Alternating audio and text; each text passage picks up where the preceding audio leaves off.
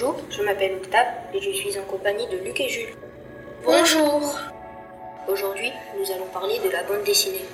Jules, peux-tu nous dire comment est fabriquée une bande dessinée?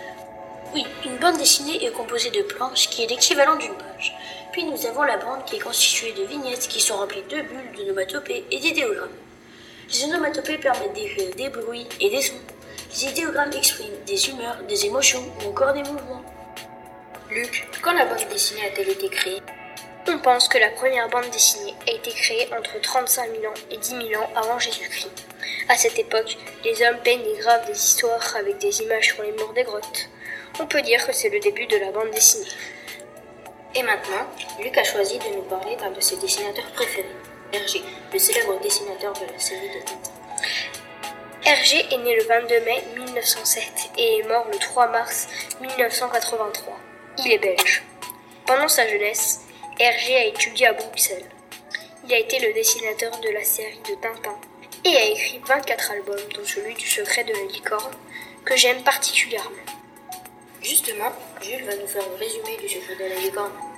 Le secret de la licorne est le 11e album de la bande dessinée des aventures de Tintin.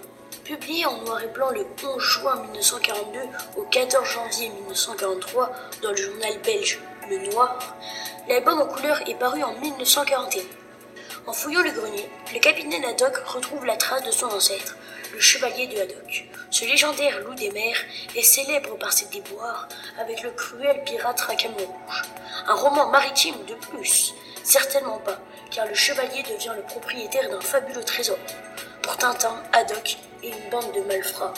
Il s'agit de le retrouver, mais les pistes et les énigmes se multiplient. J'ai choisi cette bande dessinée car il y a de l'action. On ne s'ennuie pas quand on la lit.